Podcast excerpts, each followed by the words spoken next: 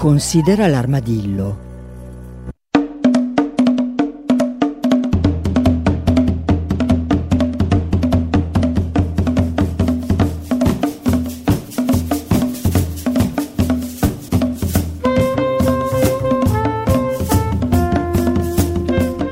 Buongiorno, buongiorno a tutti e benvenuti da Cecilia Di Lieto.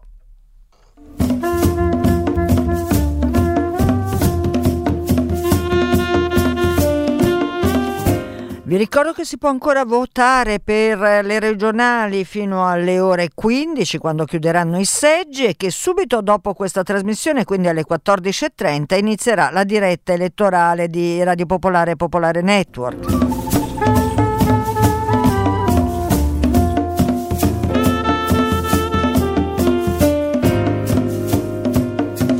Vi ricordo anche che domani, 14 febbraio, alle ore 21, c'è un modo alternativo, diciamo così, di festeggiare San Valentino, ma insomma alternativo fino a un certo punto, perché se si tratta di innamorati, magari anche voi siete innamorati degli animali. E dicevo che domani alle, 14, alle 21 eh, alla, invitata dalla Biblioteca Civica Tarcisio Beretti e dalla cooperativa Alboran, che è una cooperativa sociale, io sono all'Esmo a uh, presentare il mio libro, me l'ha detto L'armadillo, storie di passione tra noi e altri animali e insomma è un bel momento di incontro per me, il tutto avviene alla sala consigliare del comune di Lesmo, che ringrazio naturalmente, che in via Vittorio Veneto al numero 15.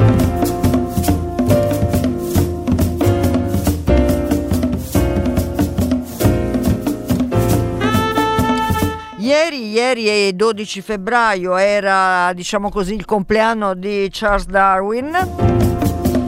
E in realtà da alcuni giorni in tantissimi luoghi d'Italia si celebra il Darwin Day che diventa in alcuni momenti settimana week e, e, e comunque insomma sono giornate dedicate con tagli diversi a eh, approfondimenti su questo grandissimo eh, non solo scienziato ma scrittore, mi viene da dire rivoluzionario.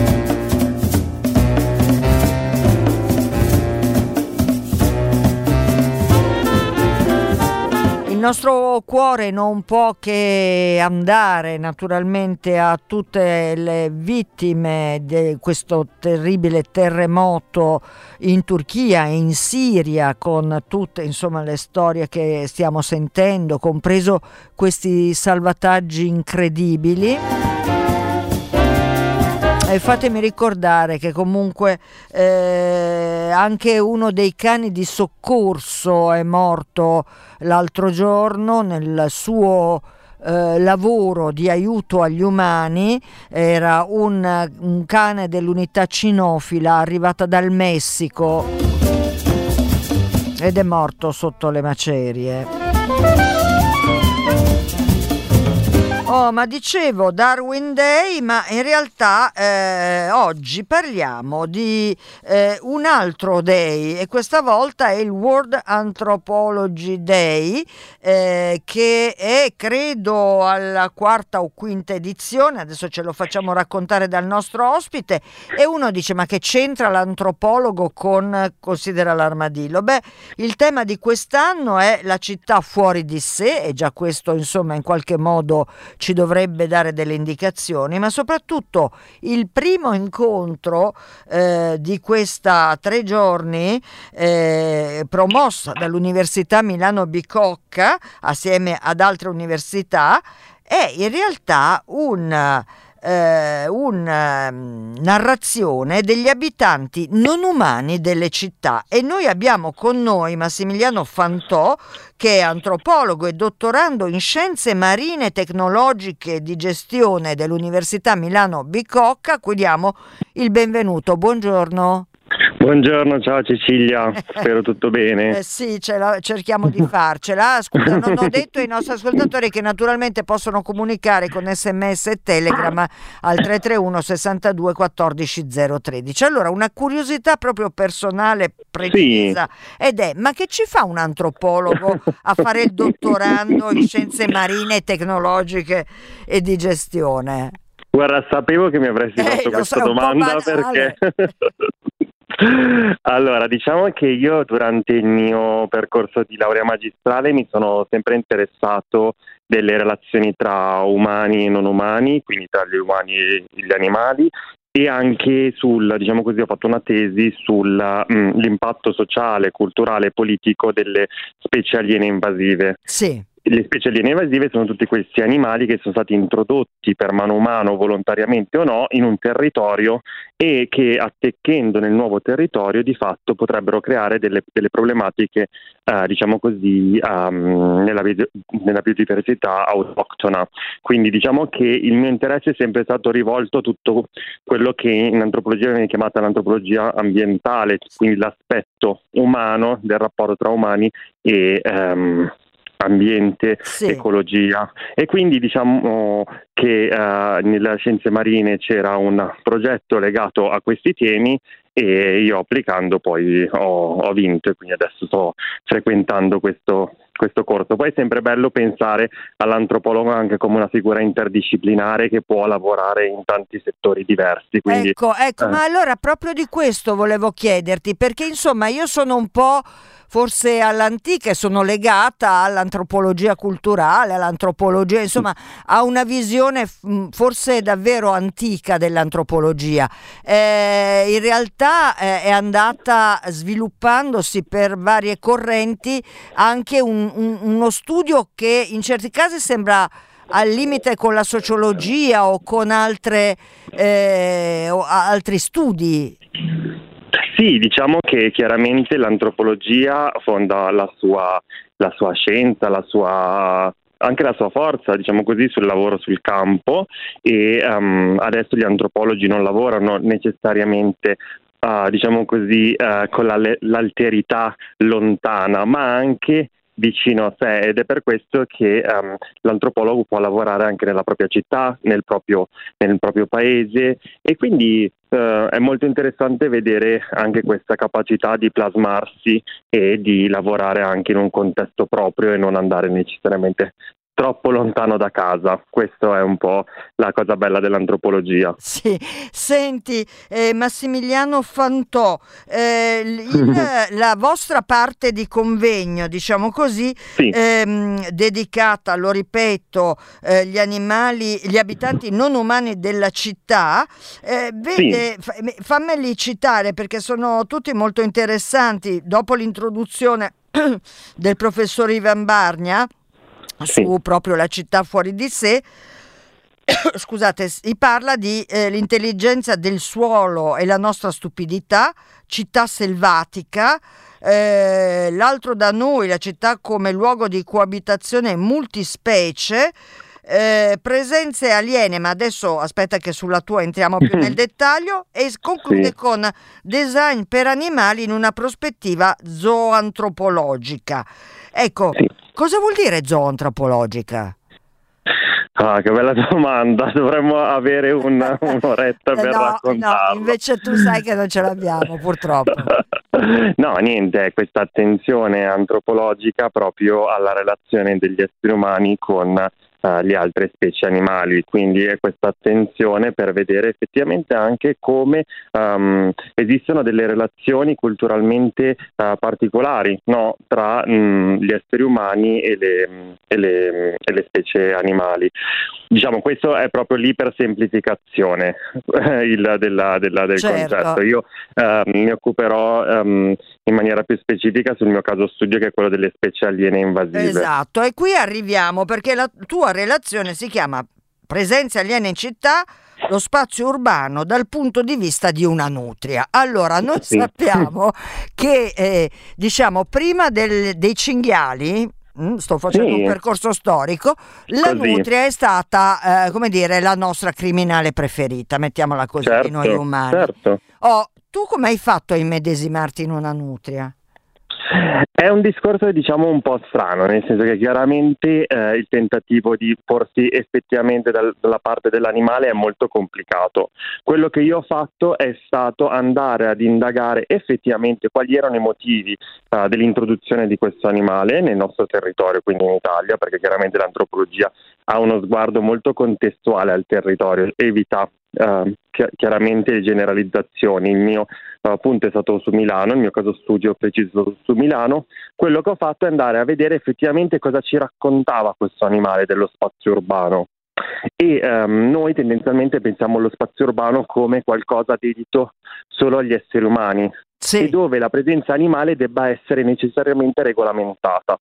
Potremmo vedere in questo senso una regolamentazione che va da un'inclusione, sempre però attraverso un addomesticamento, quindi noi accettiamo nel nostro paesaggio di senso i cani, i gatti, o anche i fenicotteri se ad esempio stanno in un bel giardino in centro a Milano. Sì. Dall'altra parte però escludiamo tutti quegli animali che, di cui abbiamo paura, che potrebbero minare la nostra sicurezza, eccetera. Solo che gli animali non sono, diciamo così, degli agenti passivi, si appropriano dello spazio urbano anche se gli esseri umani non lo vogliono. E questo ci racconta tanto di come noi immaginiamo la nostra città. Mm. Cioè una città che deve, deve per forza regolamentare la presenza della natura e quindi in questo senso in realtà il fatto che gli animali abbiano una loro mh, forza, un, um, sono delle, degli agenti attivi, loro stessi manipolano e plasmano il nostro senso dello spazio urbano e giocano con gli esseri umani in una maniera interdipendente. Questa è una cosa molto interessante,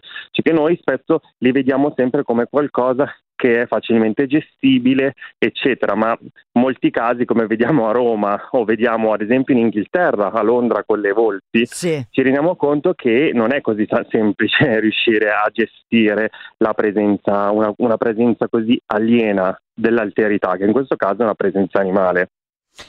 Senti, eh, adesso è un po' volgare autocitarsi, però io, eh, però io, nel mio libro, me l'ha detto l'armadillo, dedico un capitolo proprio agli animali non convenzionali, all'operazione Nutria, eh, facendo un percorso con il CANCE, che è il Centro Animali Non Convenzionali eh, sì. dell'Università di Torino, eh, che ad esempio, a proposito di Nutrie, ha fatto un'operazione che era quella di ehm, sterilizzare sterilizzazione eh, certo. di questi animali, e poi interrotta purtroppo dalla pandemia, ma insomma comunque è un progetto interessante dal mio Molto. punto di vista, che è quello di un armadillo, è, è di, eh, come, come, posso dire, cercare eh, delle mo- maniere non cruente di eh, eh, comunque affrontare le questioni che possono essere effettivamente di, eh, insomma, di documento, diciamo così, a, a altre specie.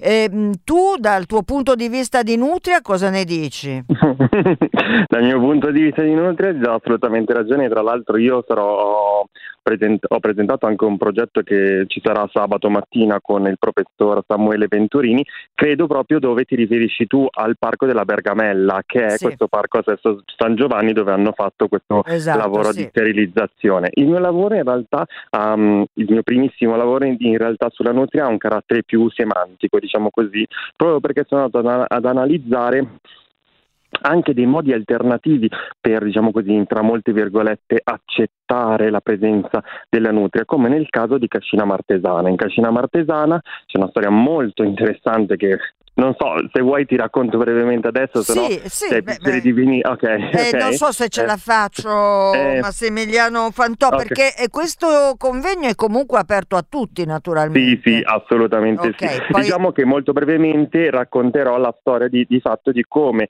l'attività di Cascina Martesana ha utilizzato il logo della Nutria e que- come, come, logo della propria attività e in qualche modo eh, questo, questo, processo che nella, nell'area marina, nelle, nelle aree marine vengono chiamate specie bandiera, ovvero delle specie che simboleggiano un'area, questo ha concesso in qualche modo di sensibilizzare l'opinione pubblica su quel parco e di vedere ormai la nutria come, diciamo così, un animaletto a, um, a cielo aperto. Quindi è molto interessante anche come gli esseri umani di fatto riescono comunque a um, adattarsi alla presenza di un'alterità che, che, dai media viene raccontata come qualcosa di terrifico, perché certo. la nutria viene spesso raccontata come qualcosa di terrifico, sporco, di cui bisogna stare attenti, eccetera, eccetera.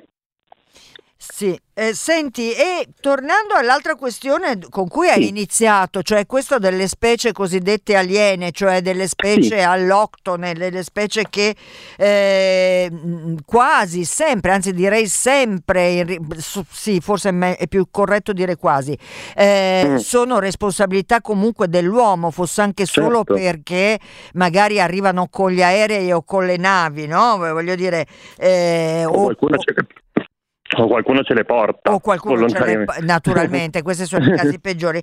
Però in qualche maniera io mi chiedo, proprio a te come antropologo, è certo che è una bella questione questa dell'altro eh, che arriva è diverso e che noi tendiamo per definizione a respingere, perché in fondo nella storia anche naturale del pianeta, eh, di specie alloctone che eh, si sono mosse o comunque della migrazione anche degli animali è piena la storia, anche, certo. anche, sul piano vegetale se vogliamo, se io penso ai fichi d'India, non so per dire alla Sicilia, mi viene certo. un, un cortocircuito. Ma infatti, eh, infatti Cecilia, tu hai toccato proprio il punto fondamentale, che il nostro ambiente non è qualcosa di statico, cioè noi non possiamo andare a ritrovare lo status quo iniziale, cioè tutto è sempre in un costante movimento. E quindi la presenza di queste specie aliene invasive di fatto ha dei connotati um, molto tendenti in realtà alla politica, alla dimensione culturale e sociale, perché? Pensiamo... Um, tu hai citato il, che, di vederli come qualcosa di, um, di invasori, um, eccetera. E di fatto è strano anche che le tassonomie biologiche utilizzino dei termini che rimarcano questa cosa, il fatto che noi chiamiamo specie aliene invasive, sì. molto spesso il fatto che vengono chiamati invasori, invasive, oppure con molti delle, delle persone con cui ho uh, parlato, ho fatto delle interviste, parlavano proprio delle mute come delle immigrate, quindi nel senso c'è molto, c'è un, un forte legame tra queste, tra queste due dimensioni, molto spesso molti studi antropologici anche di altre scienze sociali hanno evidenziato come spesso la presenza di specie aliene invasive eh, sia stata uno strumento politico molto forte, molto molto forte e anche molto impattante per la difesa di quella che viene definita, diciamo così, la biodiversità, qualcosa che da fuori entra e potrebbe mettere in discussione la biodiversità, quindi un pericolo da, da cui proteggersi. E, quindi, e poi anche lì ti faccio questa piccola anche, non lo so, mi viene anche da dirti una, questa affermazione un po' difficile anche da cui rispondere, che la scienza si deve sempre poi dispiegare sulla, um, sulla realtà culturale delle emozioni, ad esempio, perché, perché ad esempio in Polonia quest'anno hanno inserito il gatto domestico come uno dei principali uh, problemi per la biodiversità. Sì. Quindi anche lì la, la, noi penseremmo mai che, venisse, che i, i, gatti vengano uccisi come vengono, vengono uccise le nutrie qui in Italia. Anche questo è un grosso problema perché la scienza si interfaccia sempre poi con l'opinione pubblica e io suppongo che ad esempio qui in Regione Lombardia sono stati stanziati moltissimi soldi per l'eradicazione della nutria. Se fossero stati gatti sarebbe successa la stessa cosa?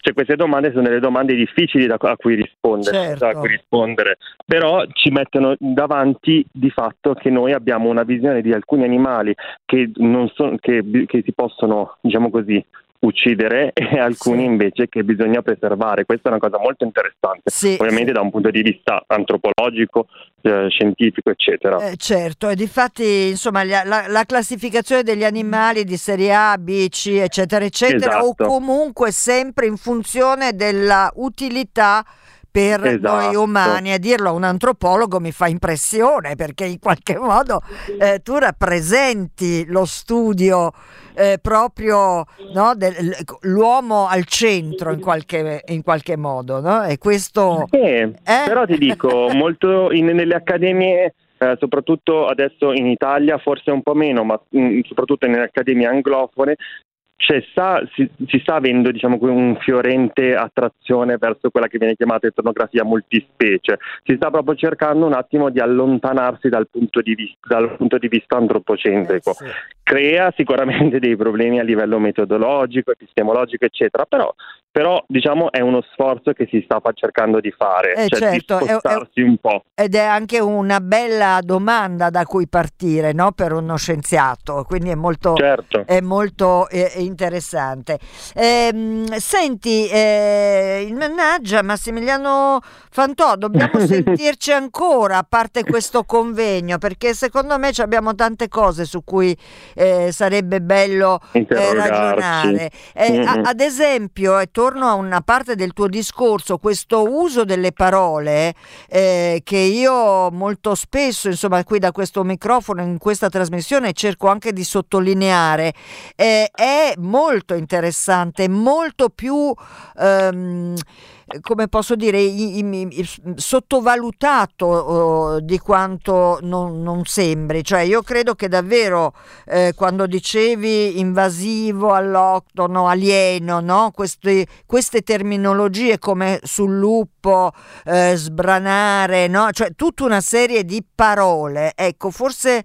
Eh, forse anche nel 2023 sarebbe interessante tornare a, a rinterrogarci anche su come certo. usiamo il linguaggio e le parole e quante implicazioni, come giustamente dicevi tu, ha anche eh, politicamente questo interrogarsi. Quindi molto... Certo, assolutamente sì. Mm. Senti, assolutamente sì. Senti, eh, Massimiliano, ci dai due indicazioni anche più in generale sul convegno? Nel senso che il convegno... Ah, io non ho neanche detto la data, quando è la, data adesso, Va bene, allora la data è 16 di eh, febbraio alle 10 fino alle 13 sì. ci saremo noi a, a quattro discussant che parleranno quindi di queste tematiche. L'evento uh, poi mh, sarà supportato, diciamo così, da questi, mi sembra che fossero 80 uh, um, eventi tra qui e, e Torino. Uh, sia Milano che Torino e uh, si concluderà uh, sabato sera con un evento che adesso mi sfugge, perdonami, ma non, eh, non mi ricordo la radio. Eh, quindi, eh, quindi, insomma, diciamo che voi siete l'inizio del convegno perché, certo. eh, perché appunto inizia il 16 alle ore 10. Senti, sì, dove? Allora, in Università Milano Bicocca, alla, in um, l'edificio U6, l'aula 04. Ecco, eh, questo è il punto dell'evento. Comunque, se andate eh, su, su insomma, il sito della Bicocca, trovate ma anche, sulla, anche su la, la, Facebook di Considera l'Armadillo, insomma, trovate tutti gli appuntamenti certo. e tutte le indicazioni. Senti, Max chiede se eh, è accessibile ai disabili il luogo dove eh, sì, sì, certo, natu- sì, sì, sì, assolutamente sì. Ecco. E però sempre eh, Max chiedeva eh, sì. se hai qualche consiglio di lettura. Eh, Su questi temi? Sì, esatto. Sono delle domande, è una domanda che non mi aspettavo in realtà, perché chiaramente la mia ricerca è, ti, mm, ti, potrei consigliare dei uh, libri abbastanza, diciamo così, scientifici uh, rispetto a questo, a questo, tema. C'è un libro di um, uh, Knight che si chiama Uh, Natural Enemies in inglese, che parla proprio dei conflitti uh, tra gli esseri umani e le, le, um, gli animali. Sì. Um, se no, oddio, eh, fammici pensare, vabbè, ho bisogno di un vabbè, secondo. Vabbè, no, insomma, Figurati, era una domanda non, non, prevista. Senti, io ne approfitto un secondo per, sì, una certo. cosa che non c'è. No, ti, ti, mentre tu pensi se ti viene un titolo, se no Vai. non ti preoccupare. Eh, vale mi ha mandato un telegram che mi fa sapere che venerdì 17 febbraio alle 21 al Circolo Zabrinski Point eh, che è a, a Novara eh, c'è un'occasione di incontro con Massimo Filippi a proposito del suo bellissimo libro M49, un orso in fuga dall'umanità. Eh, ecco, scusami, ho approfittato perché sennò poi non riuscivo a dirlo. Eh, allora, ehm, Massimiliano, ehm, Massimiliano Fantò, eh, antropologo e dottorando eh, in eh, scienze marine, tecnologie esatto. e ge- tecnologie e gestione, eh, tu sarai appunto uno dei relatori. Ah, ecco, ti volevo chiedere, ma è seguibile anche a distanza, che tu sappia? Allora, sai che non, non credo, non Mm. credo, però tutte le informazioni le trovate direttamente sulla, uh, sulla- sul sito, su Antroday. Se Ok, scrivete su Antroday su, su uno dei motori di ricerca vi compare direttamente tutto il programma. così- Però mh, che non- se non erro uh, non, uh, non- c'è la possibilità solo di in presenza, Ok. però non ne sono sicuro. Va bene, allora andiamo a studiare e lo scopriremo. Allora, intanto, Grazie. no, figurati, allora eh, noi appunto dobbiamo essere super puntuali perché dopo di noi c'è eh, l'inizio alla diretta eh, elettorale di Radio Popolare e Popolare Network, eh, quindi io eh, intanto ti ringrazio, ti faccio i complimenti perché mi sembri eh, mh, anche radiofonicamente brillantissimo, quindi, quindi sentiamoci presto. Eh, Sì. E poi, e poi eh, caro Massimiliano Fantò, non posso eh, che chiederti di giocare al gioco di considerare armadillo ed è molto semplice, ma tu avessi potuto scegliere di essere un animale, che animale avresti voluto essere? Ma sai che è una domanda a cui a volte mi capita di pensare e non so perché il camaleonte. Ah, Credo che che sia un, animale, un bell'animale. Mm, mi sembra una bella scelta e anche poco convenzionale, mettiamola così. Quindi Massimiliano Camaleonte eh, ti ringrazio, ti ringrazio moltissimo di essere stato con noi, complimenti eh, per i tuoi studi per il tuo lavoro e eh, ricordo a tutti World Anthropology Day che parte per l'appunto il 16 febbraio mattina organizzato dall'Università Milano Bicocca assieme ad altri Atenei. Grazie mille! Grazie mille Cecilia, buona giornata. E chiude qui, chiude qui la puntata di oggi. Io vi saluto ricordandovi soltanto l'appuntamento di domani alle 14 e che naturalmente la page- pagina Facebook e anche Instagram Considera l'armadillo è sempre attiva. Ciao a tutti!